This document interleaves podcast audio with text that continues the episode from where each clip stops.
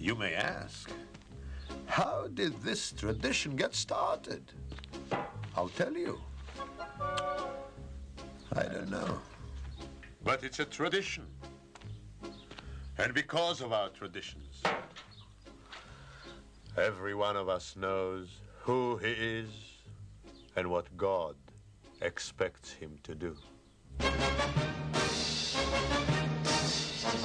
Hello, everyone. Hello, everyone, and welcome to Let's Talk Torah. I am Rabbi Tzvi Jacobson with NRM Streamcast, and we'll spend the next hour talking Torah, learning stuff, and having fun while we learn.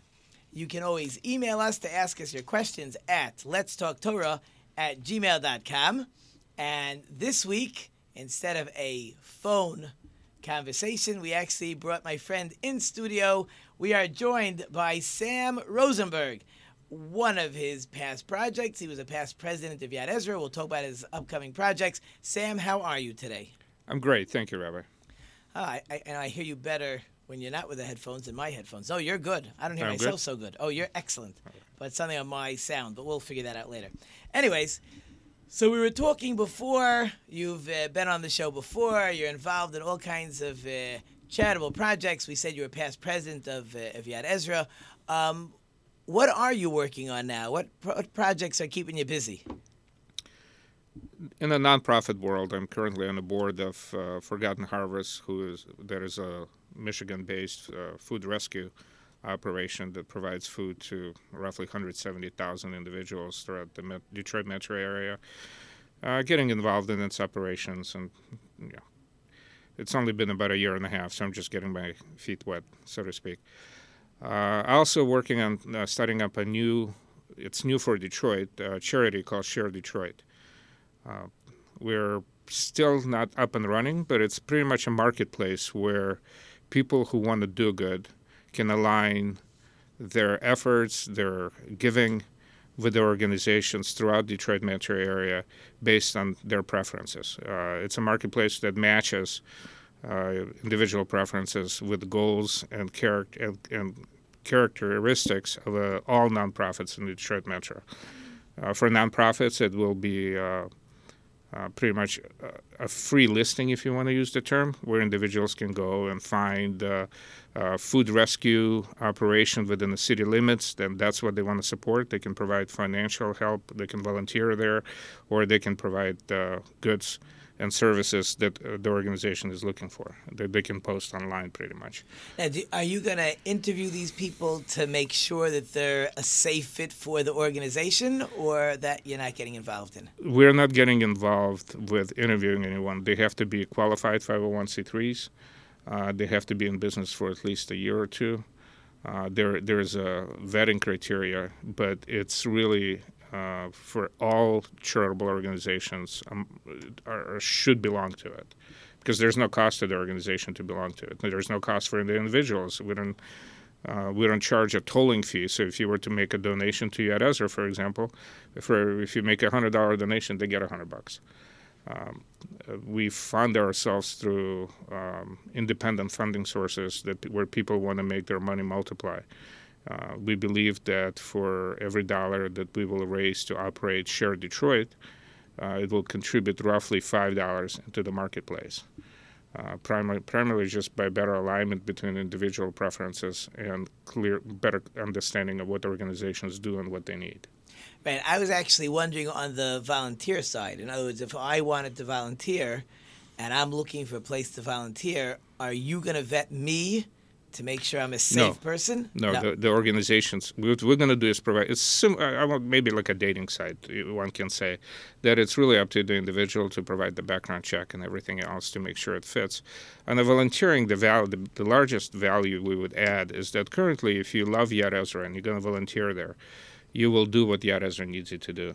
Uh, which is sorts groceries, uh, work on a line, that type of stuff. But if you happen to be an attorney or a doctor, you know, you, you, you could volunteer your professional time in a much more effective manner. And what we're trying to do is align organizations that file income taxes for uh, needy individuals where accountants can volunteer their time, where lawyers and doctors can volunteer their time that's best aligned with their profession and get the greater value for the buck for their organization type of stuff. So it'd be like a place where lawyers will post, "I'm looking to volunteer," and the organizations will organization will post that we need lawyers, and if a lawyer happens to browse, they will say, "Here's who needs it," and if there's a variety of different organizations, who, do who do they align closer with? If it's religious based, or is there a religious uh, match? Uh, if it's a geographic, is geographic match? There could be a lot of different reasons why one would pick one organization over the other to support, and that's what we're trying to provide. The best language I can find is a marketplace where people where people and organizations can find the best match for each other, benefiting the community. Currently, it's already available in Charlotte and, and Omaha, and one can go look up sharecharlotte.org or shareomaha.org and they see how that works, and we'll have the same sharedetroit.org. So, how did you find this organization, or are you creating it? Uh, we're, we're Share Detroit. We're creating the model itself was based on the Share Good platform out of Share, Charlotte, actually, and it was just a grassroots efforts of trying to bring community together. And slowly it evolved, and it's sort of a franchise model. It's I don't, it, there is no franchise. There is no anything except the platform is hosted by the same uh, software company. Yeah, so we were involved with the software itself, the the backend platform. Right. So, for you, this is what you do when it comes to IT and Right. and and platforms and stuff. That's really up your line of work. It, it, so both do good is something that I I've- been passionate about for many years now, and it do, does allow my technological aptitude to sort of move forward. Right. It's like right in line. In other words, organizations will say we need accountants, we need doctors, we need volunteers. Or Share Detroit says we need somebody to run our computer system and our web page to make sure that it's working so we can do what we're trying to This do. This matching mission, right? Very, very cool. How did you find the people that wanted to do this? Or they Uh, found you? it's, uh, they, neither. It's uh, relationships that we've had for many years, and there are some people within our circle of friends and, and, and co-workers that find that doing good or working in a nonprofit environment is something that really is, you know, uh, tr- rings true to them. So we leverage them appropriately. Wow, cool. Are you going to help people find board members, or that's We, we will. We're going to approach the, the a number of uh, charitable organizations, foundations, and we're going to invite some of them who want to participate in actually forming this vision for Detroit. We're going to invite them to participate in the governance or be on the board. of your of your, Of of your Share Share Detroit. Detroit? Yeah, Share Detroit is a completely separate, independent 501c3 um, that that is whose mission is to elevate the amount of giving that's given within the community through dollars, volunteer hours, and uh, donate donations in kind with goods. So how are people going to find out that you exist? Various marketing efforts. You know, there's a lot of things around social media and. Uh, marketing and advertising and, and, and, and finding corporate partners and sponsors. Uh, frankly saying that marketing and business development is not something I'm very comfortable with, so I have other people in the organization Good. that understand social media and everything else and how to drive traffic to the website type of stuff. Very cool. And what are you hoping that they that you actually launch? Uh, our official goal is uh, end of March, beginning of April. Oh, so soon already. It's very coming up. soon, very soon. Hopefully, we'll get our federal recognition by that time. We're about two months after we file, so it takes about six months to get it back. And uh, we have uh, a lot of uh, re- founders, potential funders identified to launch the organization. The platform is in place. We have people in place to do it. We're just finalizing everything we need to do. Very cool. Very cool. So I told you earlier, you sent me an email about um, topics that that are, that you're passionate about, and um, and education came up, and I told you it has a connection to this week's Torah portion, but I'll go backwards. First, we'll talk about the educational aspect, and then I'll show you, I hope, in a in a fascinating way, exactly how it ties in to this week's Torah portion. So you haven't been here for a while. We talked last time you were here where your daughters will go for high school. You have two daughters that are now in eighth grade in Hillel. Correct. And you you weren't sure, you and your wife were not sure what is the next step for these two daughters. I can't remember their names. Remind me of their names. Rosie and Jenny. Rosie and Jenny. So originally, I think it was public school, whether it was uh, um, West Bloomfield whatever, but times have changed and ideas have changed. Where are you now looking to send your two daughters? The last the last time we spoke, we we weren't sure where the girls are going to end up going to high school, but we were sure they were not going to continue in a religious school. Um, and that was And just why was that, by the way? At least a, a year ago, why was it for sure they weren't going to religious or Well, Jewish school? Both my wife and I, we value ex- excellent education excellence. Uh, we both come from former Soviet Union, where, uh, despite of all the negative things that it's famous for, one thing that it did provide is excellent uh, uh, basic education, uh, basic sciences, history, literature, those type of topics. And uh, as many immigrants from the former Soviet Union, we believe that it is very hard to match edu- education in the United States, especially in a public school environment. So when we made the choice of sending the kids to Hillel, we sort of accepted the religious influence of that school as a compromise without understanding the full value of what it would bring. As nine years that the girls been going to that school, we, we sort of not just ad, ad, accepted or tolerated, we've embraced the Jewish influence of that school because we've learned to understand that for girls to grow up to be Jews within the United States, it won't be the same as when we were growing up, where our Jewish identity was formed through this being discriminated. Uh, here, that's not going to happen, at least not to the extent that it will help them form who they are. So the Jewish education allowed us to make sure that the girls grow up being proud of being Jewish. Uh, however, with time, we felt, you know, that's enough. They're already Jewish. They know who they are. Now let's concentrate on the, on the science and math, and uh, not just math, but more advanced math and more advanced sciences, so they can really have a head up and be very competitive when it comes to colleges and professional lives.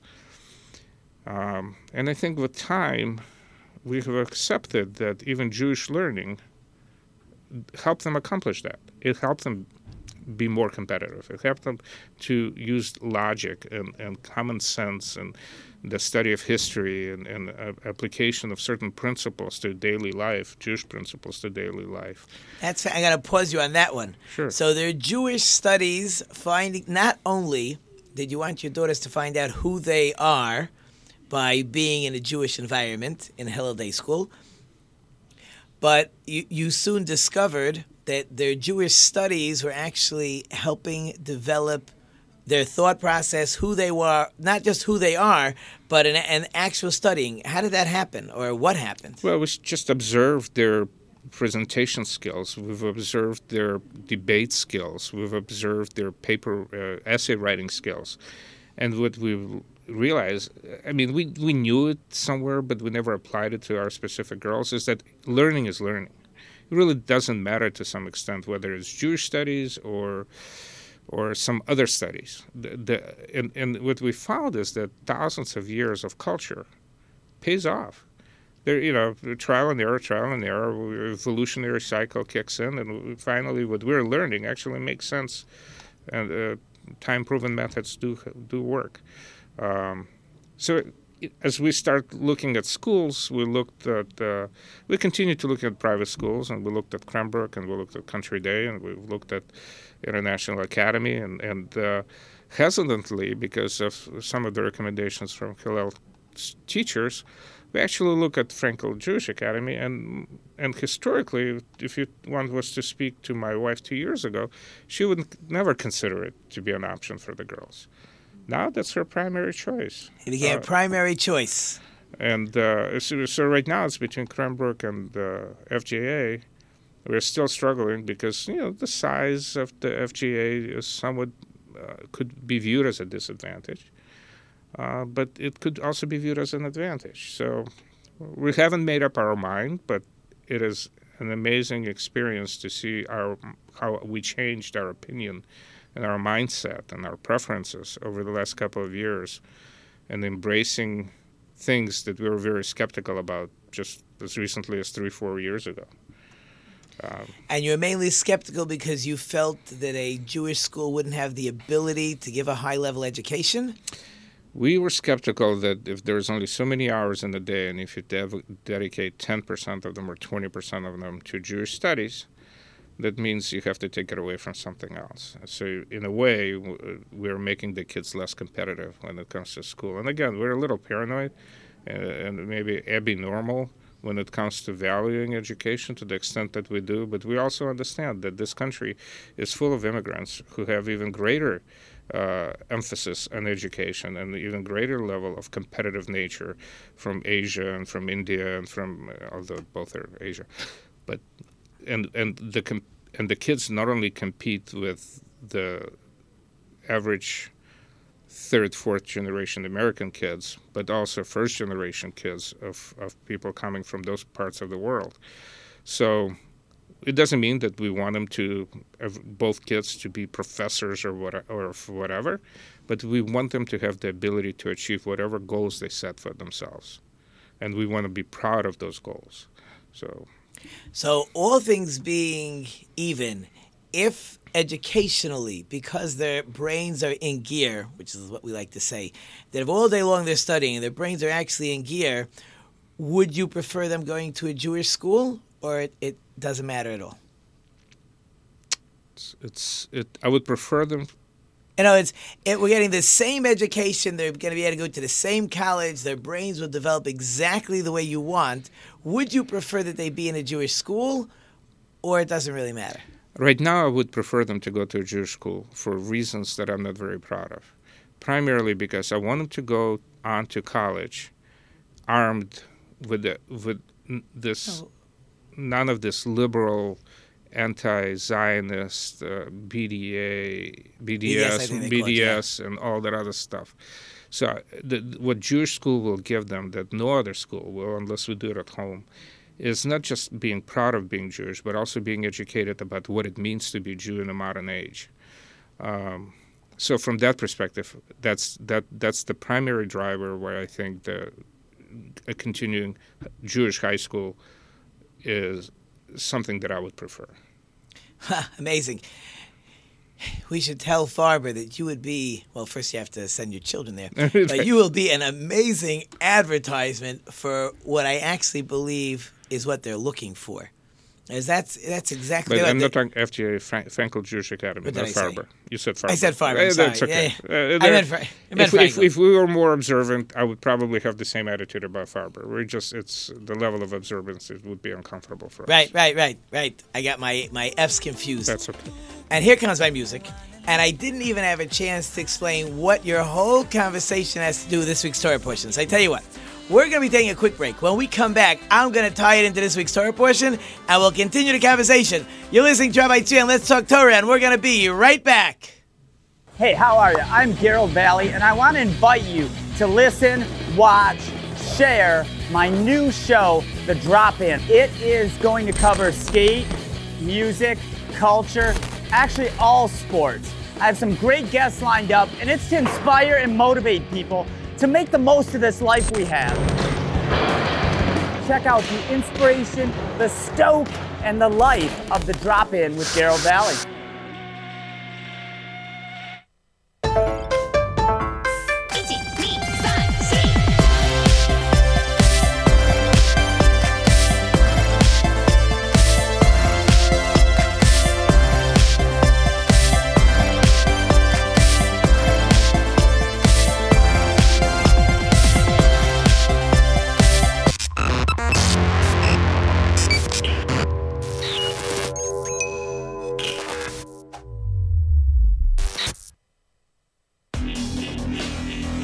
Tell you what happened. G'day, Morty. I got the Szechuan sauce. We're at C2E2 with the legendary Chris Claremont. Greetings, my fellow geeks. My name is Jordan Trevillion, and this is Get It to the Geeks. We're here with David Yost, the original blue Power Ranger. Nobody promised you when you bought the thing on PS4 that you could play it on Switch. But your, your excuse is garbage. I'm gonna pull out my crossbow. All right, sweet chainmail armor. Let's see what you got.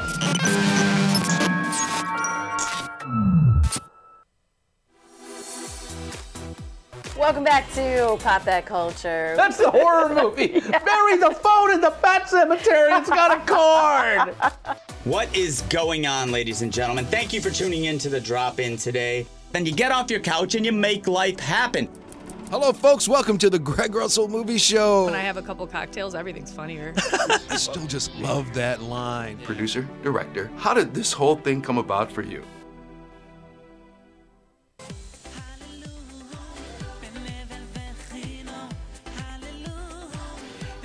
And we're back. And I am having such a good time talking to Sam in between the break. That's why I wanted the break, so I'd have more time to talk to Sam. But so now that we've heard, uh, really, I think a, a, a just a, a, good way of looking at, at Jewish education. It's not just because we're going ahead and, and we want our kids to have a religious uh, education also, but it's really it's really intertwined in everything that you want your daughters to become. So I told you connects to this week's Torah portion. So this week's Torah portion is the end of the book of Genesis. As this is the end of the first book. The first book, uh, Nachmanides explains, is like the creation of the world. And it's like the beginning of getting the Jewish people ready. But the creation of the Jewish people really begins when they go down to Egypt and they're slaves for 210 years and they, the plagues and Moses brings them out. But now Jacob is has finally been with his family. He's finally been able to just sit back and not be attacked on all sides from brothers and in-laws and and children being kidnapped. He finally his life is coming together. He has 17 years in Egypt to I guess sit back and drink his pina colada if that's what he enjoyed. So, but he's getting older and he knows that he doesn't have too much time left. So at the beginning of the Torah portion, he calls um, he calls in Joseph. He tells Joseph where he wants to be buried, and Joseph has to get him out of Egypt. Then right away, right after that, Joseph gets a message: your father is sick. So he takes his two sons with him. Joseph has two sons. One is Ephraim, one is Menashe. Menashe is the firstborn, which maybe we'll talk about. Ephraim is the second one. It would seem Menashe's been trained to uh, to work with the government, like his father runs the country. So Menashe is being groomed to take over for Joseph to run the country once Joseph is gone, while Ephraim, it seems, studies with his grandfather. That's what it seems. Joseph wants a private blessing for his two children. And we'll get into that blessing and, and how it happened and what happened, some interesting um, nuances that took place. But um, one of the blessings that Jacob gives to these two children. And interesting enough, he gives the blessings at the same time. As the 12 tribes, the Joseph and his brothers will each get an individual blessing, like tailor made. Well, these two children are actually getting identical blessings at the same time.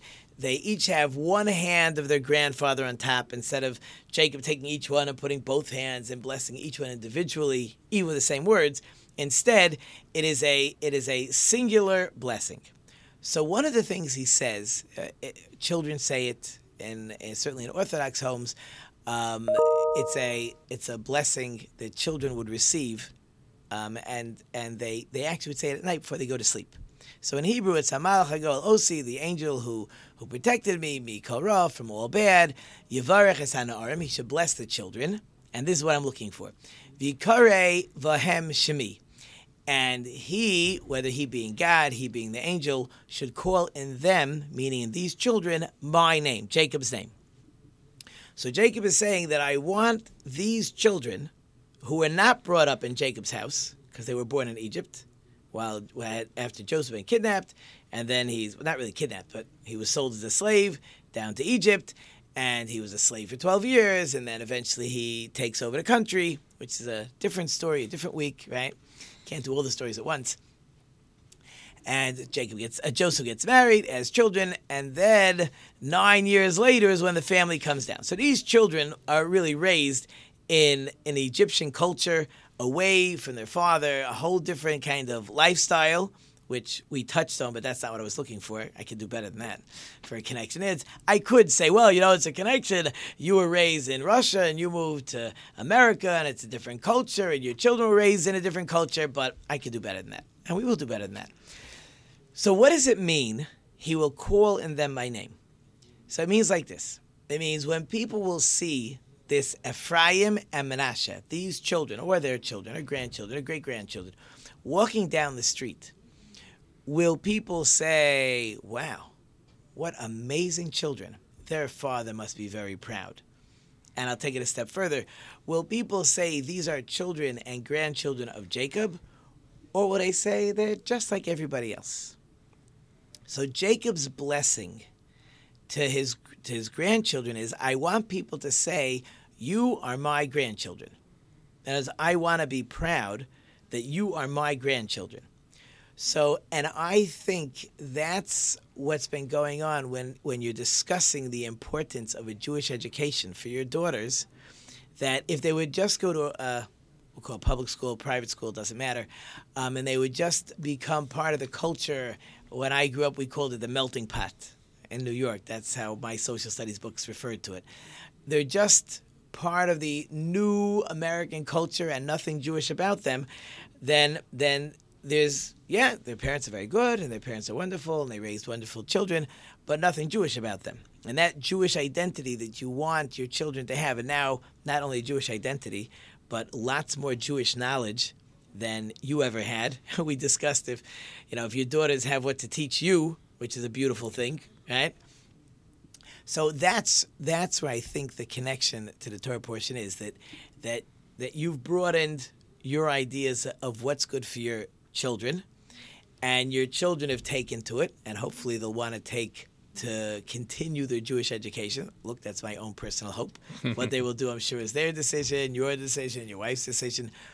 But that's what that that's as as parents, if we want our children to have a Jewish identity. Jacob wants his grandchildren to relate to Jacob the grandfather. He wants them to be like him. And you want your daughters to be like you. Hopefully, you want them to be better than you, right? Even understand what Jewish identity and, and what it means to be Jewish in America, what that means. So they're going to get that. They're going to have a better chance. And I think that's what you and your wife are coming to the conclusion. As long as the education is what you're satisfied with or ecstatic about, whichever word you choose to uh, to use. But that I thought was a was an interesting connection to this week's Torah portion. So I'm getting a a not a shrug, but I'm getting a No, smile. no, no, that was it pretty good. You, that you didn't Uh, it's, expect. a, it's not even a stretch. It's uh, it's actually quite clear connection. Pretty good connection. Yeah. Now here's another fascinating thing. Um, with two daughters, they're twins, right? Twins. Okay.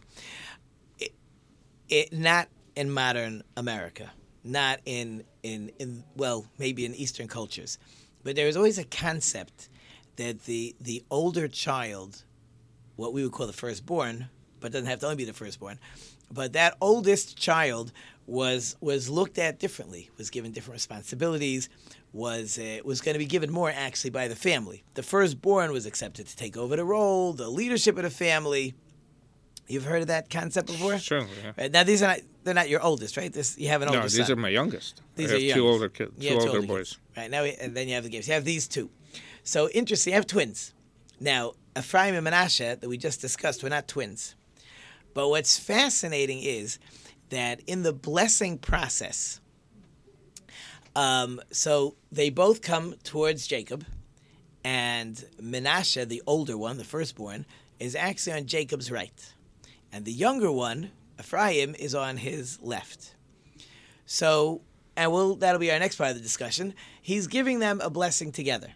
He felt it was important that they get one blessing together, not two separate blessings. And it would make sense in those days that the firstborn is on the right, gets the right hand because that has that has more meaning for whatever reason, hmm. and the left hand is the one on the left side is getting the lesser again, whatever that means, lesser of the of the of the power of this blessing.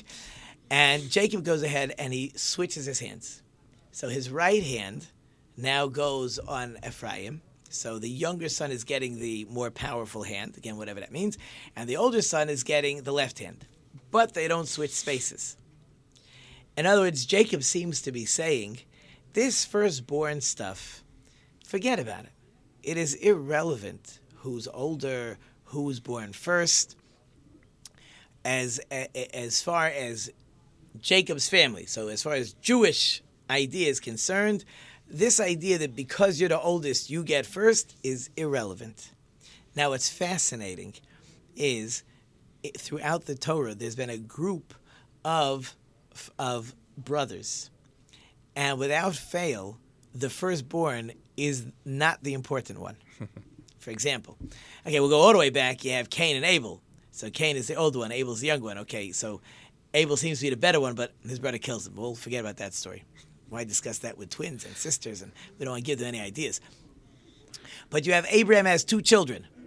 His oldest is Ishmael. His next son is Isaac, right? But who who is the focus of Abraham? The second son. Isaac has two children. He has Jacob and Esau. Esau is the older one. Who gets the focus to continue the tradition? Jacob. And Jacob wants to sort of put the cherry on top and say, I want this to be extremely clear that I could care less who is the older one. Yes, it's true in Jewish law that the firstborn gets a double portion. It is true. So, for land issues and for inheritance issues, there is this concept that the oldest is going to get more. That is without a question. But that's it. There is nothing else that this concept of firstborn takes precedence. And with my 12 seconds left, or a little bit more, um, one more thing is, uh, is just to wrap it up. The reason he's giving them blessings together is he wants to make the point very clear. You are not individuals, you are family. And family has to remember that yes, it's an older brother, second brother, older sister, younger sister, but you're family. You're one. You're, you're one unit. And by giving one group blessing, will bring that point across much better than doing it um, to each one individually. So our time flew. We are getting ready for our next segment. We're going to show some pictures, some stuff from Sam's wife that will blow you away. You're listening to Rabbi Tzvi on Let's Talk Torah. We're going to be right back. Do you want to see things like this? Did you just say you died? well, I mean, technically. Or maybe even something like this. We'll do nothing but destroy your corpses and burn them all for my dogs. Your dogs are gone. And sometimes, a little of this. We need to have a talk. I take my axe and I smash it. No! and check out Podquesters, the show where we tackle ghoulish goblins, fiendish foes, and dangerous drakes. Oh, like the singer? No, the dragon creature. Oh. Anyways, Podquesters, Fridays, only on NewRadioMedia.com. Welcome back to Who's Got Chutzpah. I'm your host, Rabbi Tzvi Jacobson. And are you ready? Uh, Andy, what holiday is this associated with? Oh boy. Uh. Uh. Sukkot? I'm sorry, that's not the answer we were looking for. Whitney for the win. Can you tell us which holiday is this? I'm... I know. Shavuot. No, I'm sorry. I've got the answer. Ta-da! What? My show, Let's Talk Torah, where we talk Torah, holidays, faith, and all the things that help us live our life. That's Let's Talk Torah, Thursdays at 3 p.m. That's pretty good.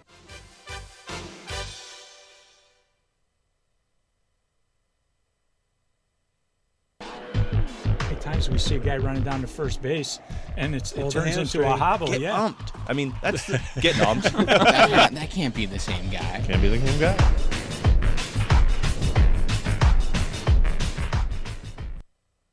Why are we here?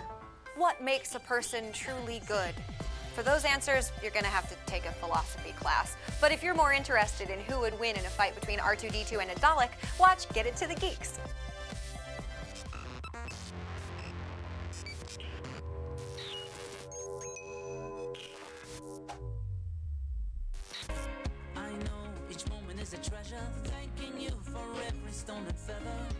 And we're back. And it's something a little different. We've I, and I do have artists from time to time. I've had whether they're painters or or well, not sculptures. I've never done sculptures. I haven't gotten somebody to do that yet for me. Writers, authors, uh, different types of people, different talents. And your wife has a fascinating talent. She is a well, she is a doctor, but I guess in her uh, private time, spare time, when she feels like uh, globe trotting and checking out places in the world, she likes to take pictures. and she doesn't take pictures like uh, like I take pictures on my on my phone, right? She takes beautiful, beautiful pictures. So hopefully, because we can't see it, but hopefully. Um, they're going to go ahead and behind us we're going to see all those pictures it could be they're going to take the whole screen and put up the pictures they can do what we want um, but we're going to pause for a second um, i love everybody behind the glass but i still hear you loud and clear on my mic okay thanks that was just to tell them that I love them. But uh, anyway, just an excuse. But in any case, so um, so I just wanted to describe. So you want to talk about beauty. In other words, we always say beauty is in the eye of the beholder, but you can look at certain kinds of pictures, and there is a beauty there, and and it's an important thing. As God made a world, and He actually wants us to enjoy it. He wants us to enjoy it with it. We taste, we smell, we hear, and we see. So as those pictures are slowly but surely going behind us, you told me there's four groups. I know we can't see them, um, but the first group you told me is interesting enough. People think it's probably sites around the world. Um, where are those sites actually? Northern Michigan. Just northern Michigan. Northern Michigan. The first couple of pictures uh, show waterfalls, and uh, they're in northern Michigan uh, in fall colors. Uh, actually, people from all over the world come to photograph northern Michigan. And most of us living here probably don't appreciate the beauty. And most of us don't see it in such way. Most of us uh, see it in the cloudy and dreary days. And my wife found photographs uh, on a sunny day. And, and what we realize is our, as our kids grow up, because of population and because of variety of global changes and environmental changes and just just the value of time, our kids may never be able to experience that those views. So as she documents them, you know, she's paranoid that the kids will not be able to even find them. So we try to duplicate those pictures and back them up and everything else to make sure that they never go away. So the kids have a chance to enjoy this beauty. Cool. Do you take the kids to see to and point out to them what they're looking at, so they should know how to see? We, we everywhere possible. So she, she, my wife, in fact, right now she's in Ethiopia taking pictures of Ethiopian uh, tribal uh, regions. Uh, so obviously we're not going to take the kids there right now, and she's doing it with a small group of photographers. I'm looking forward to seeing those images. But uh, every where where it's practical, we take the kids to to show them what it looks like in the real world. Cool. And the next set of pictures you told me, I say I wrote down all my notes. Then you just took pictures of people. What does your wife want when she's looking at different types of people? And they're beautiful pictures, but what's what are you looking for? or what do you want me to see is really a better question. I first of all, I I am uh, I call I call it uh, challenged when it comes to colors or, or or beauty and things of that nature. I think what my wife tries to do, and I'm you know certainly not qualified to speak on her behalf, but there's unique beauty in every culture. So there's an image of a gentleman from India uh, that no one would consider beautiful, I would say, but he is a beautiful person that represents thousands of years of tradition in that region, uh, where appearance is not as important. The state of mind is. Uh, the following picture is the same beauty as expressed in Venice during the famous carnivals that are there. That's the longest continuous carnival, something in the neighborhood of 500 years that have been uh, people putting masks on and, and, demonstrating their ability, what they consider beautiful, or, or their ideas of what they consider beautiful. And then there's a Japanese geisha girl that uh, you know that's certainly long tradition and culture and everything else. And all of these things are very different. And we're all, I think, I don't want to use the word blessed, but we're all privileged to see it because how many of us actually have a chance to see it in real life and travel to all those different parts of the world? So my wife puts it on her website, and everybody can welcome to enjoy them seeing those pictures.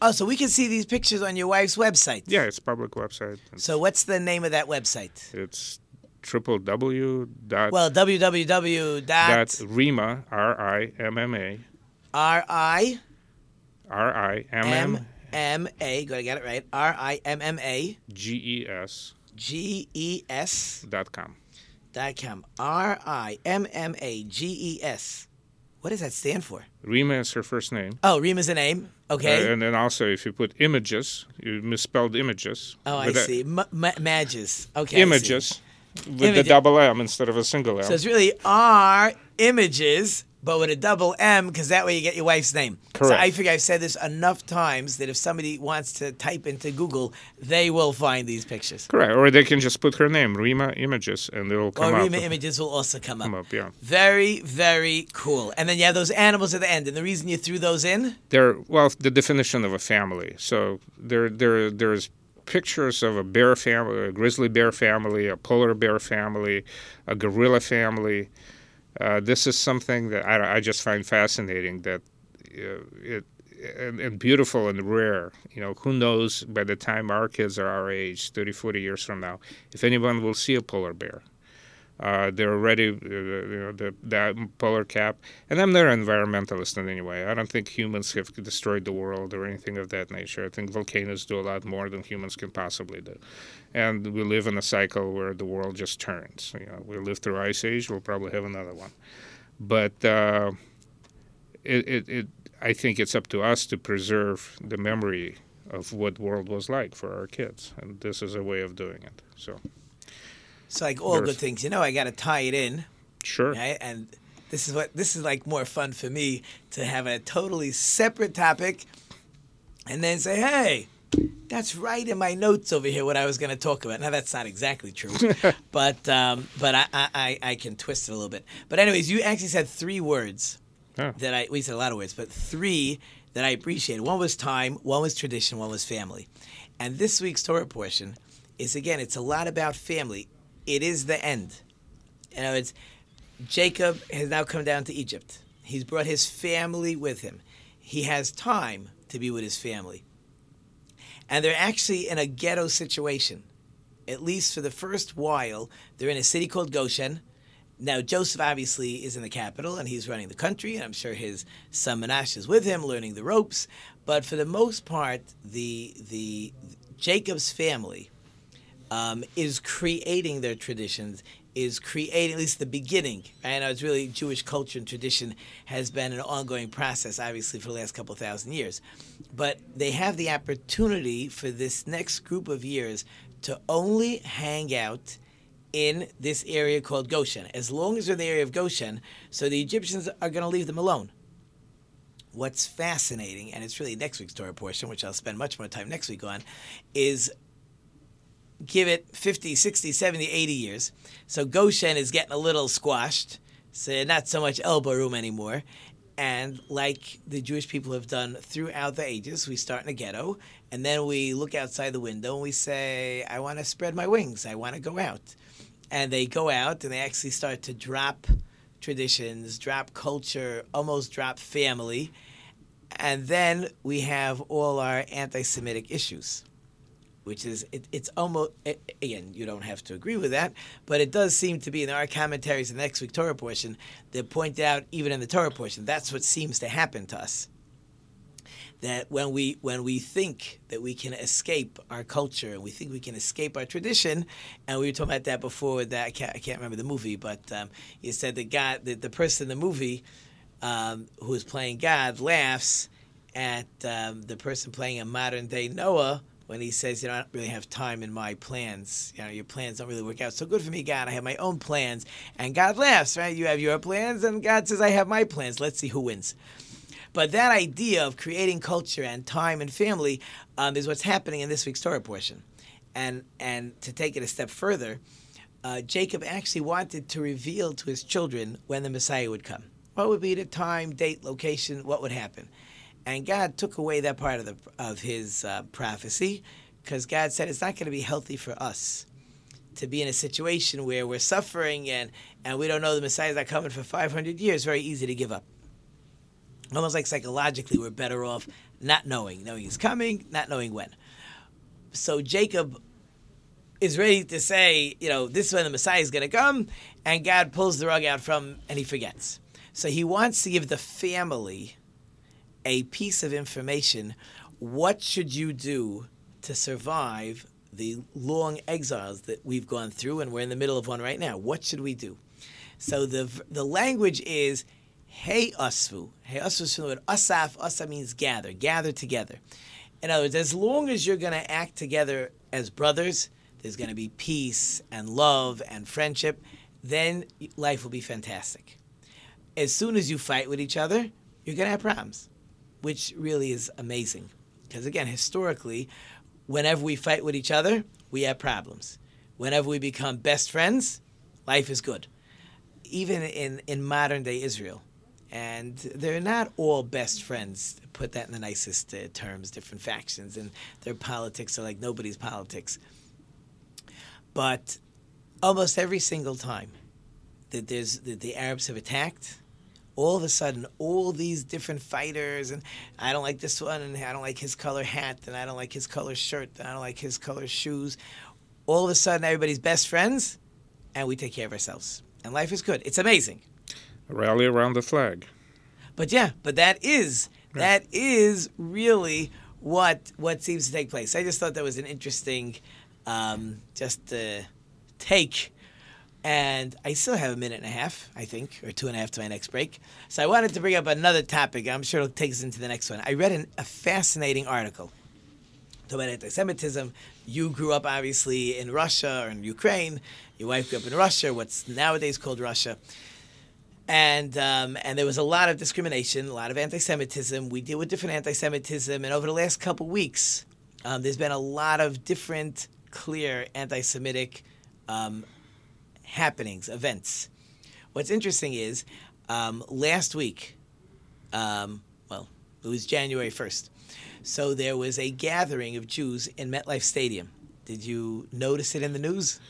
I've, I've heard there were a number of gatherings. I yeah, think there were no gatherings. Times Square. There was Yeah, because that was the that was the. I think you're t- talking about a different one, but here we go. That was that those who study what's called the Daf Yomi, those who do one folio of Talmud every day, so they completed the cycle on January. Oh. fir- Well, it was really completed on Saturday, but they made the party a few days earlier on January first. So, so I was reading a newspaper article, and I don't really like that newspaper particularly, but they had a good point. They said you have supposedly 90,000 people in the stadium. I don't know how much MetLife holds, 80 something, a lot of people there. And so and who knows how many hundreds of thousands watching online. And yet all these big rabbis, one after another getting up and talking and whatever he wanted to discuss. And for the most part, no mention of anti-Semitism at all. So the, the author of this article says, like, what gives? Like, right now you're having all the stabbings in Monsey and shootings in Jersey City, and, and you're just talking about Torah study. You're just talking about all these Jews studying Torah. And so the, the, the person in the article said that been there, done that. In other words, this is not something new, unfortunately, to how we live. We've gone through a lot of anti Semitism. We lived through it. You talked about it. Your daughters don't experience it the same way. And when we get together, what, what's important? Study. Torah study, Jewish study, study. That's what's important. Because everything else will come and go. But that's what keeps us going. We're already coming up to my next break. My music is playing. We're going to have time for one more quick segment. You're listening to Rabbi Tzvi on Let's Talk Torah. I'm joined by Sam Rosenberg, and we're going to be right back. Welcome back to Pop That Culture. That's a horror movie. Bury the phone in the pet cemetery. It's got a cord. What is going on, ladies and gentlemen? Thank you for tuning in to the drop in today. Then you get off your couch and you make life happen. Hello, folks. Welcome to the Greg Russell Movie Show. When I have a couple cocktails, everything's funnier. I still just love that line. Producer, director, how did this whole thing come about for you? At times we see a guy running down to first base, and it's, it turns into a hobble. Get yeah. umped. I mean, that's the, get umped. that, that can't be the same guy. Can't be the same guy.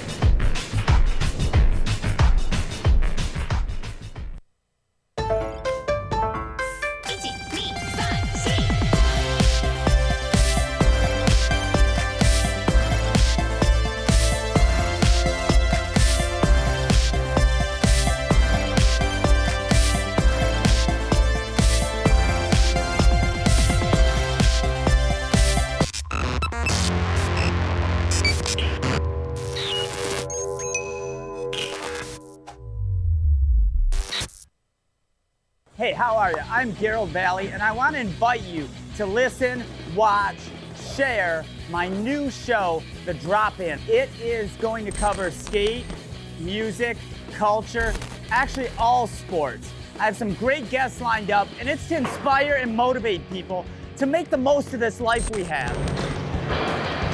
Check out the inspiration, the stoke, and the life of the drop in with Garrow Valley.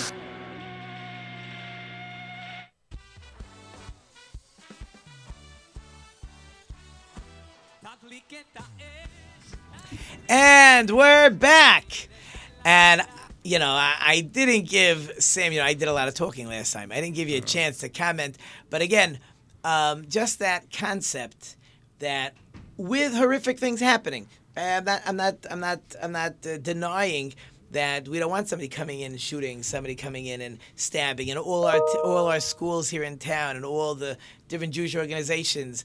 They there's security and there's security guards and they're armed, by the way, and they put in uh, these cameras that now connect to the police stations, video. You push it, the police is there. There's all kinds of stuff. Unfortunately, we have to do, but but again, what I found so fascinating uh, in that article that they that they noticed and I myself didn't notice that here we are, we're having a big gathering, and what's important? And it, by this gathering, not to not to say it's it's not important. There's such a concept as anti-Semitism, but that's not our focus. And I did not give you a chance to comment. So now, Sam, you could comment. Huh. I thought I commented, You did. but it was on the break, so Oh, it it didn't the count. break, see? No, so the comment is whether we do it because we want to focus on what is important, which is whether it's observance and studying Torah, or whether be it uh, just re- adm- respecting life. Uh, if we make censor, sense, sense, make acts of negativity sensational, we're letting the bad guys win. So we have to acknowledge that anti-Semitism exists, certainly, but how do we find a balance of not blowing it out of proportions, and and truly letting these idiots, uh, very negative people, w- win, even outside the actions that they commit?